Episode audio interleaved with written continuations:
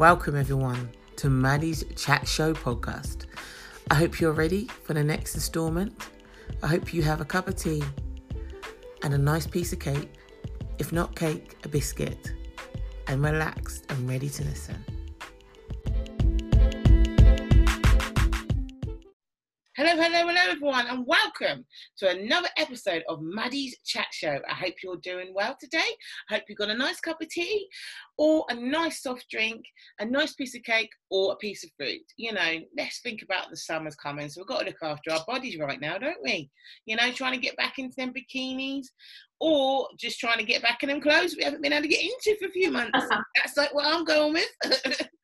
So I've got a wonderful guest called Sam. Sam is a beautiful lady. She, I've been talking to her only over the last couple of weeks. We've been talking on Clubhouse. We've been talking on Instagram. Oh, and she has really inspired me, definitely in many ways. She doesn't know this, but she has done.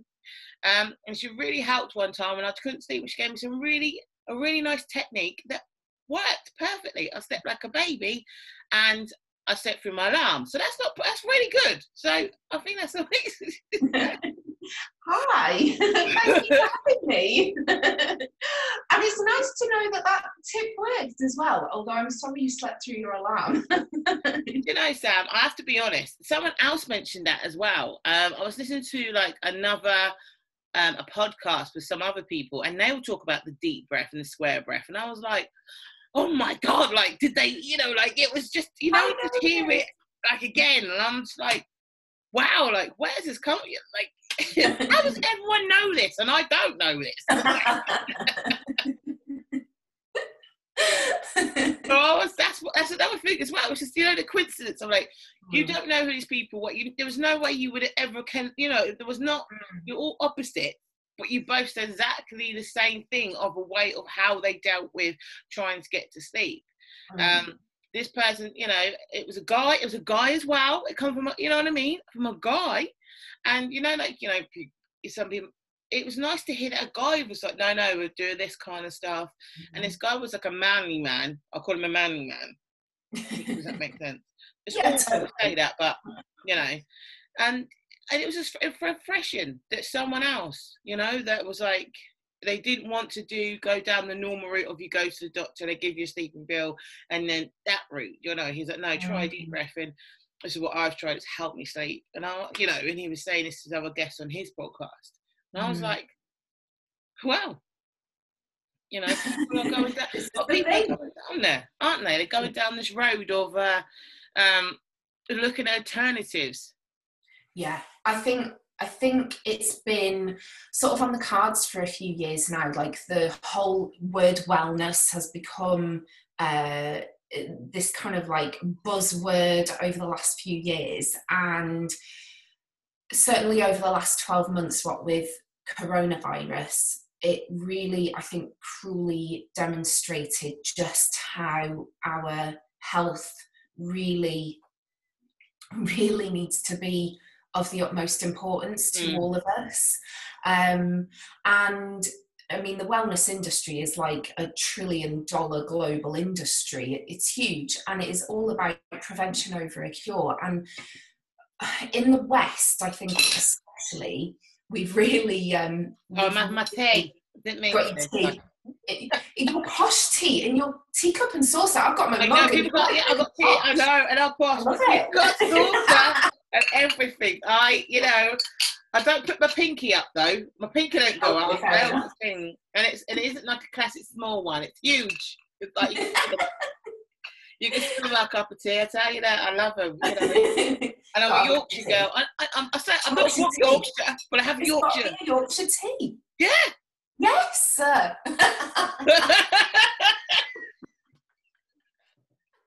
We're Yorkshire girls. I mean, Yorkshire tea, God, yeah, nothing else compares, really. No.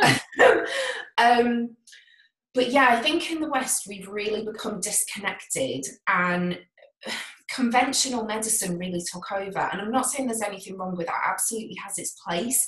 But the issue that I have with it is it's all about addressing the symptoms as opposed to trying to find out what the root cause is. Mm-hmm. And so, do you ever really overcome what it is you're trying to address if you're only really addressing the symptoms. So the whole thing with wellness in general is it's about prevention over a cure. However, I do think that there is a need for conventional medicine and science to find a synergy with what we would probably refer to as complementary therapies, or, you know, more traditional Eastern therapies, if you like. There's definitely a need for that synergy, because there's been so much science that has been done to back up these things that for a long time people just thought were a bit woo-woo and a bit fluffy, you know. Dark magic, they're witches and all that. Exactly, you know? Exactly. You know, and there's science backing it up. So I think we'll start to see that integration a bit more, which is good. No, I agree with that. So, you know, you used to be in the corporate world though, didn't you, in the well-being world, you know, so tell us, you know, I'd love to know a bit, you know, we've touched about it, but tell us a little bit more about that, how, you know, because you progressed into a journey of spiritual journey more and the yoga, I'm not saying that generally, I don't think that's negative neither, but I'll say yoga, I mean, like, you've gone on a spiritual journey because from the different things you're going on, you're learning all the time, there's different parts that you're learning, aren't you? So it isn't, you know, you started on the yoga, but then there's more to it, there's a lot more to it, I know there is, but you know, you've gone from the corporate classic, not being like a corporate classic, to the let's see how we're going to cope, you know, onto the self-development and learning to live off the earth kind of way now. Yeah, and do you know, it's really funny because I actually knew when I was about 13 what I wanted to do with my life. I knew that I wanted to be a beauty therapist, so I did my research and I knew what I needed to do with my GCSEs, and I knew what I needed to get into college and do beauty therapy. So I did that, and I actually got myself a little part-time job. Every Saturday I worked in a clinic of alternative therapy, as it was called back then, which was all like remedial massage, physiotherapy, that kind of stuff. So it really was that, you know, complementary therapies, if you like, very holistic. And that was my kind of entry into the wellness industry, and that was all I ever wanted to do. I just wanted to be a beauty therapist, and I just wanted to help people feel good about themselves. And I did that for a few years, and then I went back to college down in Chichester, and I thought, you know what, I want to teach, I want to go into teaching. So I did, and I went into teaching, and I did that for about 6 years, and I left teaching to go into corporate beauty. So I ended up, I think I lost my way a little bit, you know, of my purpose, because I think I got pretty seduced by the opportunity to earn lots of money. Oh, yes. Which I think happens to a lot of people when you sort of hit your 20s, right? Yeah. I feel like this is more common than I realised. For more people I speak to, I'm like, oh, that happened to you as well then. So I ended up in corporate beauty for about 7 years. So working for different brands, and I loved it. But I kind of knew when I went into corporate beauty, it wasn't going to be my forever thing. I kind of knew there was something more I wanted to do, but I just wasn't sure what it was. So I was just kind of like waiting, you know, biding my time. And then about 2 years ago, it was like someone flipped a switch, and overnight I was like, I can't do this anymore. This is really not making me happy at all. And actually, the question I ask, is it because like people are sometimes faking that industry in the corporate world? It just comes, sometimes it comes across like that. Do you know what I mean? It's like, they're not as like... There's a lot of ego. There is a lot of ego. Okay, yeah. A lot of ego. And people might not like me for saying this at all, who, you know, who are still in that industry, and that's fine. But there is a lot of ego. And I found myself about 3 years ago feeling like I was on the outside looking in. Mm-hmm. And I felt very disconnected. So is there a lot of two-facedness? I think that's it in all industries. I don't think that's just exclusive to what I was in, but there is a lot of ego, and so with that, yeah, comes some other negative crap as well, really. And it just wasn't serving me, and I was just like, I need to get out, but I don't really know what I want to do. What else can I do? And then I decided to retrain as a yoga teacher. And before I decided a year earlier to retrain as a yoga teacher. So I started this time last year. Literally the 14th of March last year was my first day on the course. Wow. So really a year ago, yeah. But then in the meantime, I also trained to be a Pilates teacher, trained in pop Pilates, and I just... Pop Pilates? Yeah, oh my God, it's so much fun. So it's like Pilates, but it's like, it's all choreographed to like pop music. You didn't tell me this one. Like, loads of fun. Loads of fun. I love it. And it just, I didn't know what I was going to do with it. You kind of just think, well, I'll become a yoga teacher. I'll teach other people yoga. And I've come to realize it all boils down to that thing that I said years and years and years ago. I just want to help other people feel good about themselves.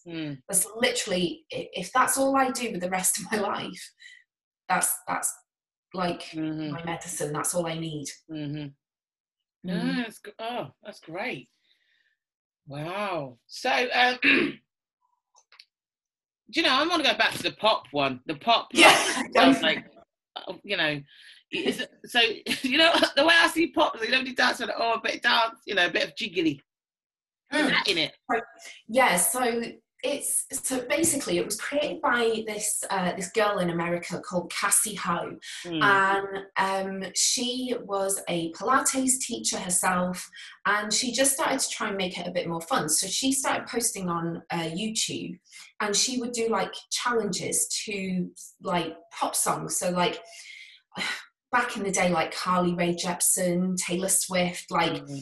Gangnam Style, like she even did a Gangnam Style like pop challenge. It was hilarious.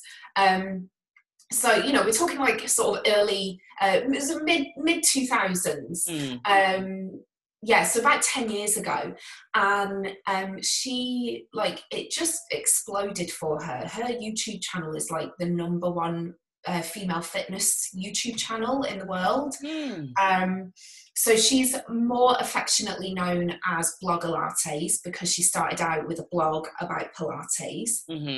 And basically you just follow along with these movements, all to pop music, and it's all about strengthening your core and your powerhouse. So Pilates is all about strengthening the powerhouse, which is your core muscles, which is your abs, your lower back muscles, and your glutes, because that's where your movement emanates from the rest, for the rest of your body. And if you have a strong powerhouse, you have a strong body, because obviously that's where all your digestive organs are as well.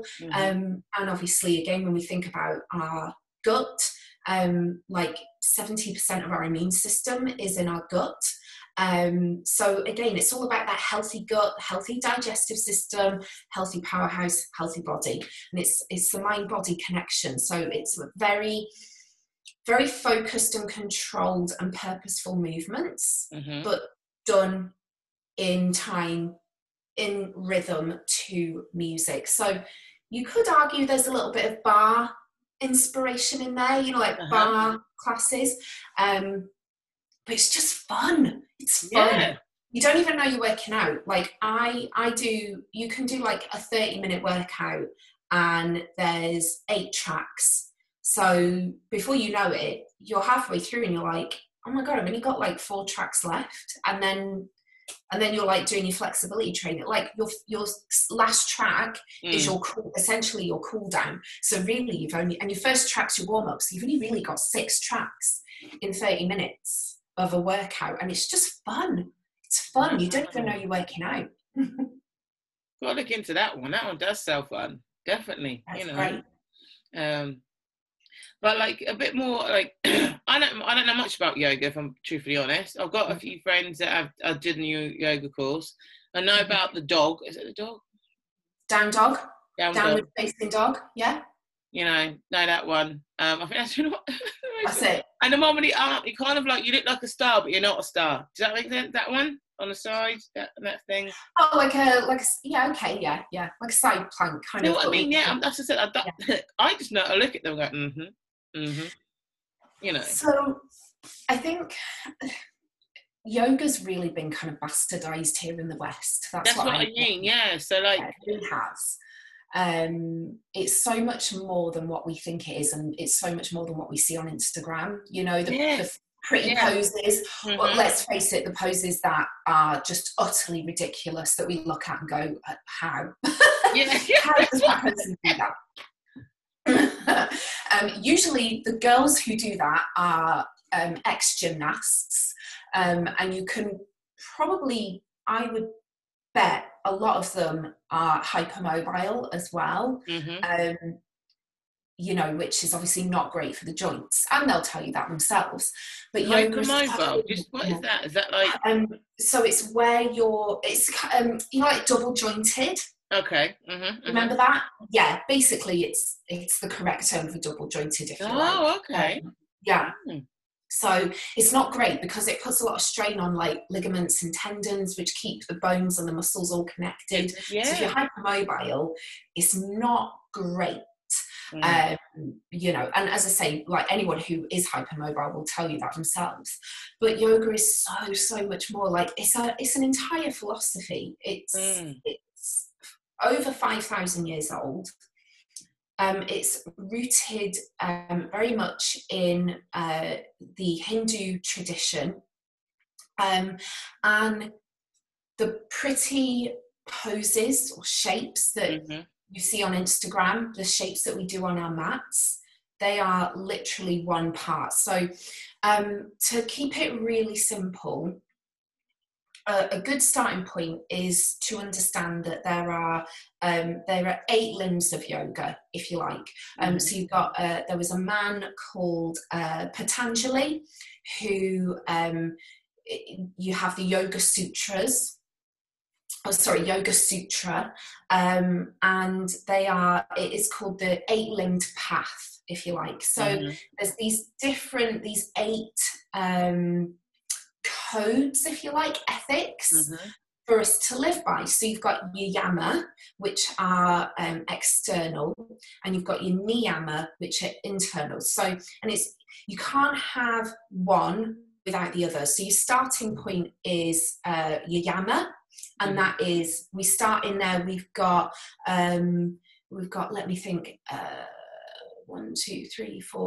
5. So you've got. You've got in your yama, for example, ahimsa, which is non-violence. Right. Okay. And your yama and your niyama are just 2 of these 8 limbs. So then from your yama and your niyama, so obviously we've got ahimsa, which is non-violence. And then from that, we can build on with satya, which is truthfulness, and so on and so forth. So you've got like non-stealing, you've got unity, so it builds up, and then somewhere along the line you've got yoga asana, which is postures, shapes. So it's the shapes that we make on the mat are a very small part of the whole philosophy of yoga, because it's about our code of ethics. How we treat ourselves, how we treat other people around us, how we interact with the world around us. It's about our breath, pranayama or life force. It's about unity. So the word yoga, it means yoke or unity. So it's about about that unity with between, say, our mind, body and our soul, but also collective unity as well. And I'm literally like, I'm making this very, very simple, and I'm probably not doing it anywhere near as much justice as it needs in terms of the explanation. For me, the simpleness is brilliant. I've got this. It's kind of a bit more better understanding than I did before, because I, you know, I'm going to be honest. It's like when I do look at, you do look at Instagram and look at any kind of thing like that, it is kind of like you're looking at, it's just like, oh, it's about the body and how to flexibility. Yeah, and it's really not. And it's that's what the message is coming. It's about the flexibility, gives you better flexibility, a bit more better on your core, and it will help with your soul, make you feel, you know. But that's what, like, if you even if you look at movies and you look at other stuff, that's the kind of impression they're giving. Like, if someone needs to go on a street, go on a yoga retreat. You know, it's not. And who? So, and also think about it. So when you've just explained something really crucial there. You know what you see when you look at examples of yoga is the message you get is it's about a bit of a de-stress, but it's about how your body looks and it's about your flexibility. None of those things have anything to do with yoga.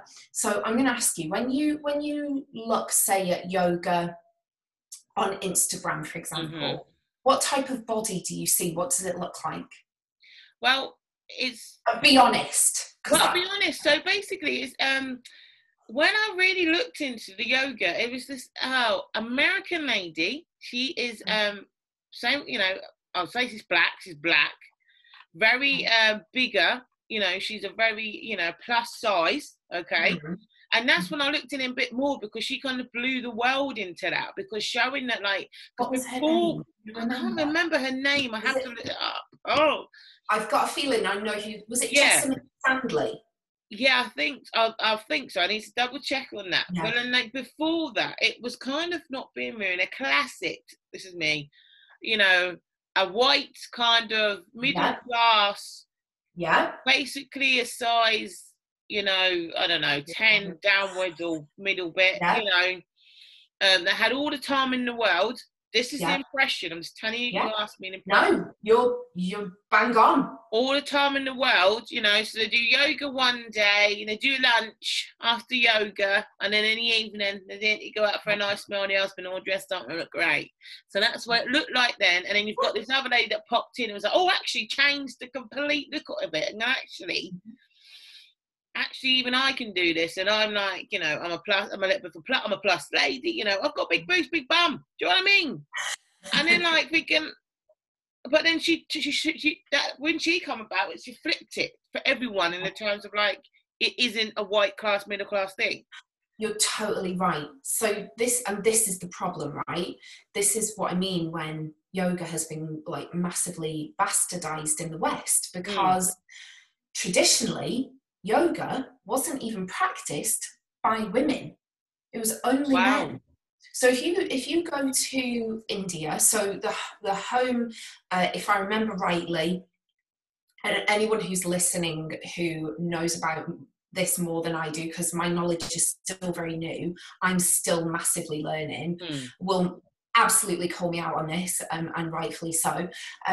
But the home, if I remember rightly, of yoga is Rishikesh in India, traditionally practiced by men only, not women, and they and this is a very crude description, but they would literally give up all of their worldly possessions, and they would sit for hours, like on the Ganges, just sit all day and meditate, and that is, you know, the shapes again, the whole the workout aspect of it, which is not true, it's not a workout, is such a small part of it, because the whole goal of yoga is to reach a state of samadhi, liberation, which is that even possible? Who knows, right?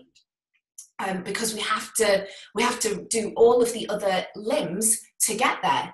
And one of those things is giving up all your worldly possessions, giving up, you know, for me, I'd have to give up my husband, my dogs, my family, everything, give it all up, right? To follow the true path of yoga, right? So for it to then become this thing of white, skinny, middle-class women with all the time in the world, making shapes on a mat, that's like, well, let's call it what it is. It's cultural appropriation, right? It's not right. Yeah, no. So it has been massively bastardized in the West. Now, I'm glad that there are more and more people now who are becoming, I suppose, yoga, almost like, I hate that word, influencers on Instagram, because they are showing a different version of what yoga can look like for everyone of all different shapes, sizes, colours, abilities, right? Yeah. So, you know, you say how you would have thought, you thought initially, well, yoga's not for me because they're all skinny, middle-class white women, right? Honestly, right? But how about the people who are disabled, who can't even get into that yoga studio to begin with? Do you see what I mean? Like, there's like, it opens up a whole can of worms. God, yeah, I never thought of that. Yeah. Right? So you're totally right. It became totally exclusive, like this thing that only the rich, you know, could do. And it's ridiculous, basically, utterly ridiculous. So it's good that there's more and more people now who are becoming more and more well-known, more and more popular, thanks to social media, who are not middle-class, white, skinny girls, you know? No, that's true. I really do believe that's a good thing. I think it's, and as I said with the lady, I will find her name, with her, when you watch her, she does like the video that you watch her do her yoga, like the yoga, all the stretches she does, things like that. And she uses, like, you know, the little blocks to help the stretch and blah, blah, blah. The reality of showing what it is like. And then she does, like, oh, she might want a treadmill. And it's kind of like makes you look at it, the health and world, in a different way. Because if you look at it overall, we're kind of told you have to be, once again, I'm just saying, like, I'm a black looking in this world, because, like, I was brought up all white thing, and I thought, like, you had to be a size skinny. Do you know what I mean? The wellbeing world, you have to be this skinny girl, really. Well, not skinny. When I say skinny, I'm saying, like, from size 10 downwards. Again. Yeah. You don't have any boobs. That's what it feels like. You don't have boobs. You're supposed to have long legs, but if you're short, you're really buggered.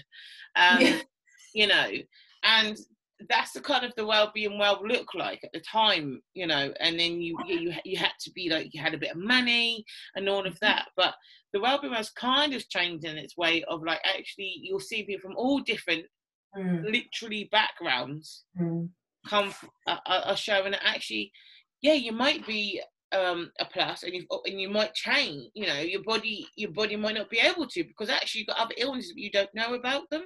Yeah. You know, because some people do. Why the reason why they're carrying? Absolutely, and I think as well, there's it comes down to the fact as well that wellness looks different on everyone. So first of all, wellness in itself, as a result of it becoming such a buzzword and a thing, it was becoming, or it had become in itself, quite elitist, very elitist actually. And again, totally wrong, because wellness is a basic human right. It's the inherent right of every single one of us. You know, and like, I personally feel very strongly about three key things that we should not be paying for, and that is education, our national health, you know, our NHS, we should be, like, doing everything we can to protect that, and our wellness. Like, we shouldn't have to pay for good quality education. We shouldn't have to pay for good quality access to good quality wellness. We shouldn't have to pay for access to good quality healthcare. Those things are our basic human right. So the wellness thing, again, it looks different on all of us. Wellness looks very different on me to how it looks on you, because our bodies are completely different. And this whole mindset of skinny equals healthy is so wrong, because right, look at Lizzo for a start. Like, that girl is strong and she's a machine, and she's not skinny, but she is healthy, right? I struggle to believe that that girl is not healthy, because I've seen on her Instagram what she posts as her workouts, and I'm like, shit, you're healthy. Like, you are healthy, but you're not skinny. So it looks different on all of us. And people need to wrap their heads around that. Of course, being unhealthy is not good for us, but unfortunately we equate unhealthy with being overweight. And I think if you're a white person, as in, I'm sweeping generalization here, so again, excuse me, but I do feel that Europeans do not fare well being overweight. I mean, no one, maybe that's not right to say, actually. Well, what I was going to say as well, I think we need to really rethink our mindset on what is healthy and what isn't, because the whole skinny equals healthy, overweight or bigger equals unhealthy is not right. So actually, I'll retract that. Healthy looks very different on all of us. Do you know what I mean? Completely. What I was going to say is that actually, generally, we are, as a generation, a much generation, are much bigger than if you went back 100 years. Yeah. People are like, what do you mean? We're heavier. Mm. If you look back at many years of the people, they didn't have what we have. We tried going healthy road, but a lot of our food we have food that's processed, but we are trying to, we're all doing the best to eat healthy, but we're making food more, we need to make the food more of and quicker of. So in some ways we don't know really, someone's we've got a potato, really healthy. You've got an apple, you've got the fruits, okay, but they need to make them faster as well, because we are getting more demanding as well as humans. We want this now, so when they're making it faster, sometimes they're adding stuff. We don't know if they aren't. Do you know what I mean? I think the media, over time, the media just kind of has directed the way we're going to go with it, though, hasn't it? Completely. And I think you're right. I look at my grandparents, and they would have meat, say, once a week, because meat was a luxury for a start. You didn't have, my grandparents didn't have access to things like McDonald's. They were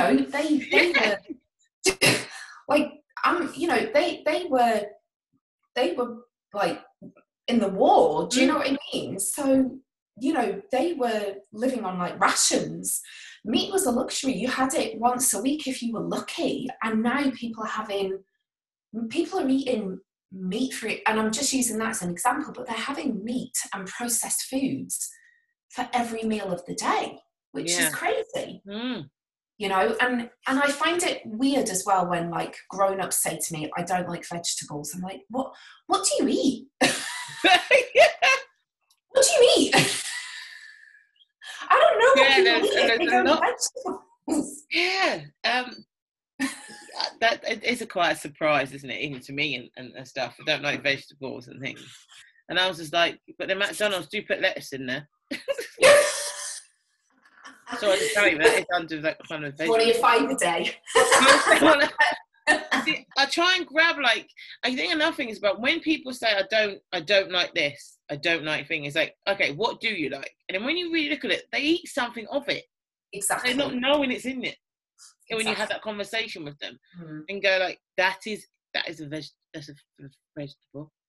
It's, you know? It's like when people say, I'm cutting out carbs. I'm like, yes. But are you going to eat fruit? Because carbs is in fruit. Like, are you going to eat fruit? Well, yeah. Well, then you're going to eat carbs. Like, carbs are not the enemy. I'm honest, yeah, I've been looking into kind of like bit more depth in of what's good for my body and stuff.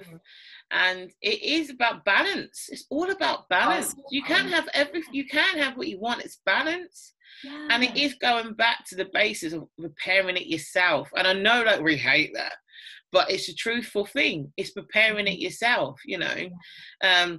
And now, like, I've been, you know, we've been at home, everyone's been at home on this kind of lockdown experience. Like, I really kind of made me sit back. And another reason I started to connect because of with different people around about how they look after their well-being. For me, it's like I didn't look at my food. I was like, you know, I'm fed up. Like, I didn't go to McDonald's that often anyway. I am one of these people, go to McDonald's, stand in the queue to get the food. It's always cold because it takes forever to make it. You know, I'm like, you know. And even when I went to restaurants, I'll be like, I would sit there, and sometimes I would sit in that position where I could see the kitchen, you know, the light. You know, you see your food sitting underneath the heat light. And I would sit there, and I would like, there's my food. And I'll be waiting, going like, by the time that gets to me, it's going to be just lukewarm. You know what I mean? Like, I just got to a point, and I was like, okay, let's start making it yourself. Let's just start, like, making it yourself. You know, you're going to like the flavours yourself. You know what you're going to put in, and you can put extra veg or less veg. Do you know what I mean? So that's another thing. Like, when you can go to some restaurants, some meals, just shouldn't be, you know, one of them is like all in one, bar and one. I don't know if bar one's still going to be going ahead after lockdown, but I'm just generally saying. So we would go there for a meal, and it'd be like, you get on the menu, it sounds like it's wonderful fruit, you get wonderful veg, it's like, you know, Reuben veg with this meat, blah, blah, blah. When it came to me, I was like, and it's probably because I've got a big appetite, go like, this would feed a child. There wasn't enough veg. Do you understand? Like, it wasn't even one of my, it was like, well, not even a 5 a day, but they said they got this and it, that and it. It wasn't enough as well. So then when you look at it, I go, so that was processed probably. We know that's processed, their food and things. So when I look now, it's like, I eat more healthier now than I did before. Well, that's good, right? That's good. Yeah. That's really good. But it's funny because I was talking to a friend yesterday who's a nutritionist, and she said, like, we're so disconnected to our food here in the UK. Like, she's from France originally. And I was like, God, you're so right. We are, like, there's such a disconnect here in the UK, I think. And I would probably say in America more so as well. Yeah. We are disconnected, and it's almost as if people see cooking as like a chore. I know I used to, like, I had to learn to cook. I had to learn, like everyone, I had to learn to enjoy it as well. Growing up, like, my mum trained to be a chef, so I had a very poor attitude as far as food was concerned. I was like, I don't need to help out in the kitchen because, like, I don't need to learn to cook. Because you make great food for us, like, terrible attitude. And I just remember, like, I literally remember saying to my mum as a teenager, I'll learn to cook when I have to. And then I became a student, and I had to learn how to cook. And I did, and I learned, and I wouldn't say I particularly enjoyed it, but I do now. I love cooking now. I love it. I love cooking from scratch. You know, but I do think that we have become quite disconnected from our food, and it's too easy for us to grab something quick on the way home. Like, I know I'm guilty of that. Certainly when I was in my corporate job, you know, I'd be working all hours driving up and down the country. The last thing I would want to do, even though I knew I enjoyed it, if I was tired, especially on Friday night, the last thing I would want to do is come home and cook a meal from scratch. So what would I do? Call up Matt on the way home. Do you want a takeaway? I'll pick it up on the way home. Do you want chippy tea? Do you want pizza? Like, it's too easy. Do you know what I mean? It's changed. It's been easy, but now it's changed though. Yeah, of course. Yeah. So what I mean is, like, it's starting to change for people. as like you've just said, you were corporate. Now you're going in a different kind of direction, spiritual, blah, blah. I'm not saying I'm going down with me, I'm going down a different road. I'm looking at things differently. And I think not being with this with people being basically stopped. Yes. Yeah. Stop like running this fast paced life. They've just been literally stopped in this country now. Yeah. That people's had to learn, like, okay, number one, I need to, I've had lots of time. So a lot of people have learned to cook, I think, a bit more to, it's the timing, isn't it? And actually when you get into it, is that enjoyable time? It's that time when actually you'd be surprised, like even for me, I'm just saying for me, like when I cook, I put my, I might listen to like, I'm listening to a podcast as I was, do you know what I mean? Or listen to music, or I've listened to a book, you know, I'm chatting away to someone while you're doing it together. And that we didn't do because we just did not have the time, we didn't think. It's almost like it became so insular, you know. And you're right. I think the first lockdown, I think we all realised, like, shit, I really needed to just stop because the way I was living was not good. It was not sustainable. And I definitely need, like, I think for everyone on a personal level, I feel like everyone on some level just was like, I can breathe. You know, and I think obviously it's not good that it took for a global pandemic for us to have that realization, but obviously on some level that is what needed to happen. And it's been horrible, let's face it, you know. People have lost people that they love, people have lost their businesses, their livelihoods, like it's and just awful. It's been terrible. Awful. But it's made people go back to basics at the same time because of that. It has, you know, and that's bad as well. You know, like, you know, you got the pyramid. What's I call it the pyramid. What's his name? Oh, Maslow. Maslow's pyramid. I always think of that. I go back to that every time of all the stages of it. Yeah, you know what I mean. And sometimes when you go like, you know, the basics at the bottom, you know, you go, the first one. Some of us have all got, you know, we got a roof, lucky, blah blah blah. Some of us, you know what I mean. Then it's the other part. But what's happened now is that people's pyramids were like they thought was they were nearly there is now gone back to like the basic one, the basic level of like I just need to survive. How am I going to do that? You know, like learning the survival thing. And that's the process of like it is about reassessing. It's like you learn, do I need all this stuff that, you know, do I need all this? No, I totally agree. Like I was saying to you earlier, I've come off social media for this month. I'm addicted to Instagram, basically. I'm just going to say it. Okay. So I've gone cold turkey and I've decided I'm coming off because this is ridiculous. I'm literally wasting my time on there. And I walked away from my corporate job because I knew I was heading for burnout. So I knew I needed to do something that would allow me to, earn money so that I could live and thrive, but also would give me back my time. And I realised over the last 12 months, because I left, my last day at my corporate job was the 31st of March. So we were a week into lockdown. I left my job. But, you know, that's fine.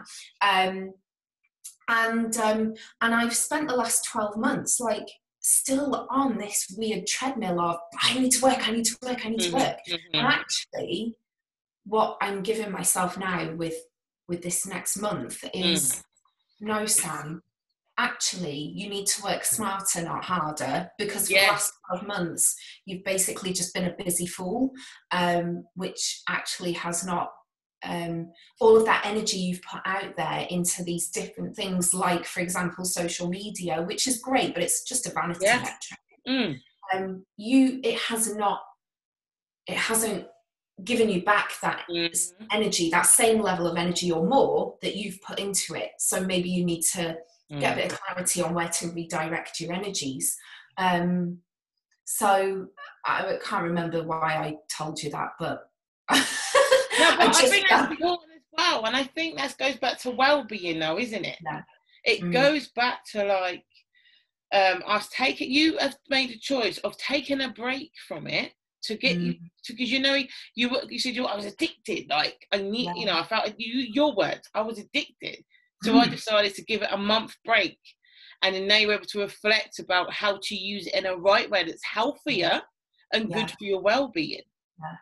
You know, and that's the same when people look at Facebook. You know, sometimes you can be literally addicted to Facebook.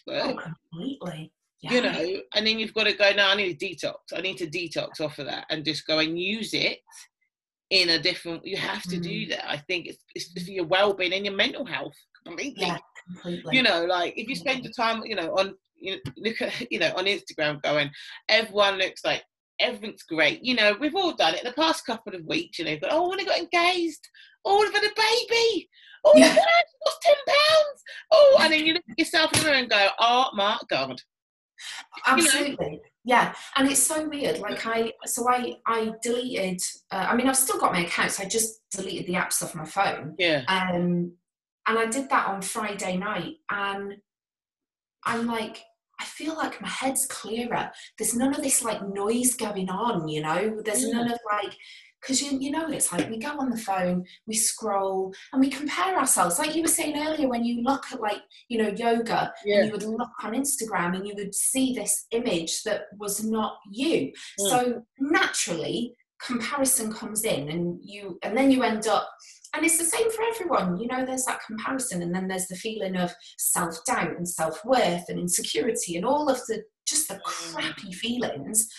And it's just, it's white noise, like, you know, and I just feel like, oh, I feel like my head's clear. And it's only been like since Friday. It's amazing. And I felt that within literally hours of deleting these apps. And it's, I just, yeah, I actively, I mean, maybe I'm totally new to, there might be people listening thinking, really, is this the first time you've done this? You know, maybe this is like a normal thing, I don't know, but yeah, it's been a bit of a revelation for me anyway. Do you know, I think that's myself, I did that like after the, well, years ago, decided sometimes of what I do, and it is like I don't have Facebook on my phone. Like I have to go through the thing, the app. I have no app. I have the Instagram on because I do like it, but only because I look for quotes instead, that kind of stuff. But I really limit myself how long I'm on it. Do you know what I mean? And another thing I learned is about it's okay to turn your phone off after 5. Yeah. And I know it's stupid. I still have a house phone. Well, yeah. If you need me, you can ring the house phone, like, because it's a phone still. You don't need to ring the mobile. Well, see, that's the other thing as well. It's like, you know, in my corporate job, I had a work phone, I had a personal phone, and my work's phone was like, it's like I was constantly on call. I couldn't turn my work phone off. You know, it was like, but no, what if someone needs me? Let's have a bit of perspective, shall we? I was essentially selling face cream and, you know, body cream to people. I wasn't doing brain surgery. No one was going to die. So if I turned my phone off at 6 o'clock in the evening and someone was like, oh my God, we've sold out. Well, you know what? You can wait till tomorrow. It's really, not the end of the world. Come on. It's just a bit of face cream, love. Your face stuck off. But it went forward. That's what you do. You end up like in this weird distorted place of like, whoa, and it's like it's not rocket science, it's not saving lives. It's face cream and lipstick, you know, that's all it is. Come on. Oh dear, I know. Oh. So is there any good books that you've been reading on this journey in the last 12 months that you can recommends me to have a look? Yes, so there is one, bear with me, which actually I think,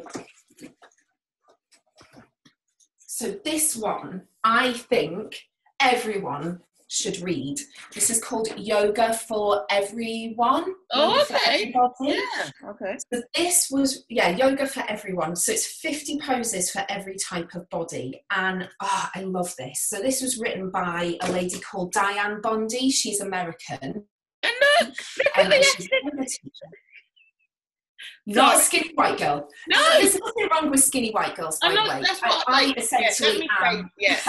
I mean, I essentially am a skinny white girl. So you know, like, and this is clear. People listening are like, oh my god, like I'm not. Look, I'm a black.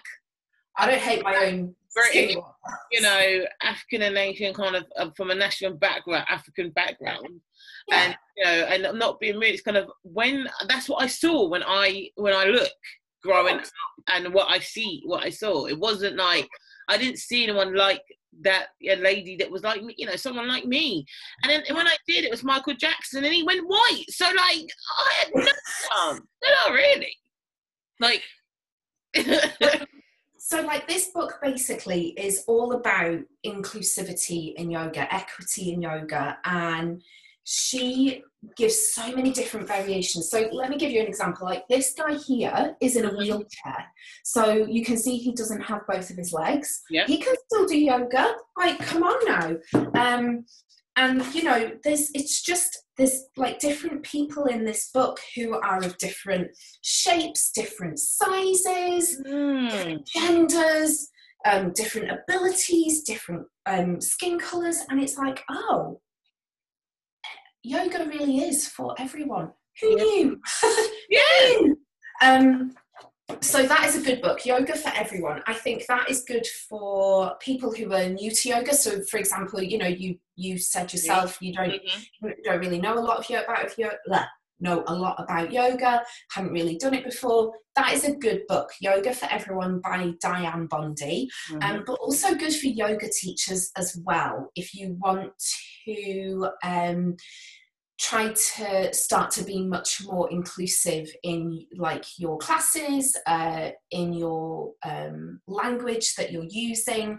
Like, I'll be honest, I feel quite fortunate, and I've learned in a time when, you know, a lot of stuff happened in the last 12 months, let's face it, as well as the global pandemic, right? And as a result of that, you know, the appropriation of yoga has become a real, certainly for everyone who is in yoga, if you like, who knows about yoga, who practices, who teaches. You can't really deny that it's become like finally into everyone's consciousness. I hope that's the right way to explain it. So I feel really fortunate that I learned to become a yoga teacher at a time when actually we were very much actively encouraged by our teacher to have these conversations around cultural appropriation of yoga, and how we can be better teachers and be more inclusive and make sure that, you know, we are using language that's non-hierarchical and is inclusive. So that is an amazing book. I mean, it's totally dog-eared. I've only had it a few months, and it's totally dog-eared because I used it throughout all of my training. So that's a good book. Another good book, I would say, if you want to get more into like the philosophical, is a book by Susanna Barkataki. She's an American. Now, her heritage is Indian, so I think, if I'm right, she refers to herself as a Desi Indian, and she talks about, like, her book is called Embrace Yoga's Roots, so it's all about embracing the traditions of yoga. So that's a good book, again, if you want to learn more about like the philosophical side and like and really kind of get deeper into the cultural appropriation of yoga, which I think is a really good book to read. And then I also think another good book to read actually is Shoe Dog by Phil Knight. Okay. So he's the guy who created Nike. Sportswear Nike, we're talking about. Yeah. Okay. Yeah. So, it's his book. And I mean, I'd say it's very much, he wrote it. I get the feeling it's very much romanticized. But it is a good book and it's very inspiring. And I think for anyone who is considering creating their own business, it's a really, really good book to just give you that kind of impetus to just get up and go. Mm-hmm. Because okay. he overcame a lot of, I suppose, a lot of obstacles, mm-hmm. you know, and obviously it's, you know, it's huge. It's become a major global brand. Yeah, definitely. Yeah. And it started out in his bedroom, basically, as a wow. you know, a young lad. So that's a good book as well. Okay, cool. And now I'll definitely look into those books. So, like, you know, one part thing for me is that I love bags or handbags, and I have bags because, like, all different sizes, because I carry everything. I do carry everything. I carry baby wipes. I carry everything in. I carry a book. Do you understand? That's why I always ask, because I carry a book. You know, there's always times when you might need to read, so put watching telly, or you're waiting for something. I'm waiting. But like we always have handbags in our, you know, a handbag in our minds as well. I have a handbag in my head as well. I do. I'm a crazy woman. What would you suggest that I carry in my handbag of life? I call it, to keep me motivated, or some tip that I might be able to pull out that I can give someone else in my little hand, from my handbag. Okay, so I would definitely have a piece of fruit in my handbag to snack on for a start. What fruit to snack on after? It depends on the time of year. So, like, I would say probably this time of year I'd probably go for like a banana, but if it's summer I probably would want like some chopped up mango. Mango's such a summer fruit, isn't it? So yeah, mango. But yeah, it depends on the time of year, but something that you can snack on just to keep you going, so you don't end up reaching for like the chocolate and the crisps, I guess. Not that they're bad, but you know, everything in moderation, right? Balance. They've talked about that at the time, and I'm like, you know, when I'm on Mother's Day, you know, and I fancy that chocolate bar, and I will be accidentally eaten. Yeah. Yeah. And I think as well, so my whole outlook on everything is keep it super simple. Like, okay. That's my whole outlook for everything. Just keep it super simple. Because I feel like as humans, we love to overcomplicate things. We really do, right? And I know I'm guilty of this. And I'm always trying to remind myself, just keep it super simple, Sam. Like, why are you overcomplicating this? Keep it super simple. Like, less is more. You don't need to overcomplicate it. Don't overthink it. Just keep it super simple. That's like the main thing. That's brilliant. Actually, yeah. And breathe. Just breathe. Like, literally going back to the whole like wellness thing. Just breathe. Like, we take it for granted. We do it every single day. If I remember rightly, we literally breathe like 20,000 cycles per day. Is it per day? I think so. Per 24 hours. And we don't even know we're doing it. And we don't even do it properly. And it's like the best resource that we have instantaneous access to for free that can change our entire mood, the way our body is feeling. It can change our mindset. It can change how we sleep, like how we react, how we deal with certain situations. Like, yeah, breathe. Just breathe. Yeah. Oh, Sam, it's been such a pleasure having you on today. You know, I have learned a few. Stuff. I've learned more about yoga. I'm definitely going to pick up the books and stuff. Yeah. And I'm definitely like that. The kiss, like, that is simple. that is simple. And breathe, like, because I have to admit, we all do forget that bit sometimes. Yeah. And can I just say as well, I feel like I really need to say this. I have to say, I'm really sorry that I said earlier, like, white girls should not be overweight. That was totally not a right thing to say. So I have to just say, like, totally made a mistake there. I'm so sorry. Like, I should not have said that, but I just have to put that out there, because I would totally come away from this podcast like, oh my God, I said something really bad. So I just have to apologize, because I know that was not the right thing to say. You know, look, this is a raw podcast. It's about talking as it is, like we're just talking like we would do. I'm sorry, yeah. I don't think, I'm not going to make, even I know that I'm probably not going to make everyone happy with what I say in the podcast, but thank you very much, and I apologise if I kind of come across saying like, what, is I'm going to describe, I'm a black woman. I can't, I'm black, white. I'm just saying as it is. Wow. So, but thank you very much, Sam. Everyone has their own opinion. Let's just leave it as that. All I want is that I feel great about understanding what to do, move forward in with looking at yoga closely, but mainly as well. I know it's probably not yoga now. I want to do pop. I want to do the pop.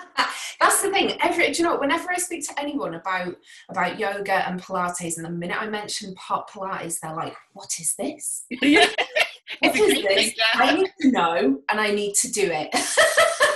And I'm like, but I also do these things. And they're like, but tell me about this. I'm so sorry. Yeah, it's like, I am thinking about, oh yes, I really got, I'm going to have to go to one of your classes now. So I'm just so fucking when you look at my class, oh, you can see Maddie's there.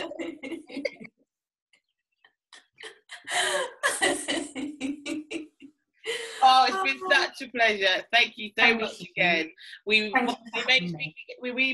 Get you back on in a few months, how the journey has gone, and we'll discuss something. We probably have something else a lot more as well, because we'll be back in the world hopefully by that point. We'll be back hopefully.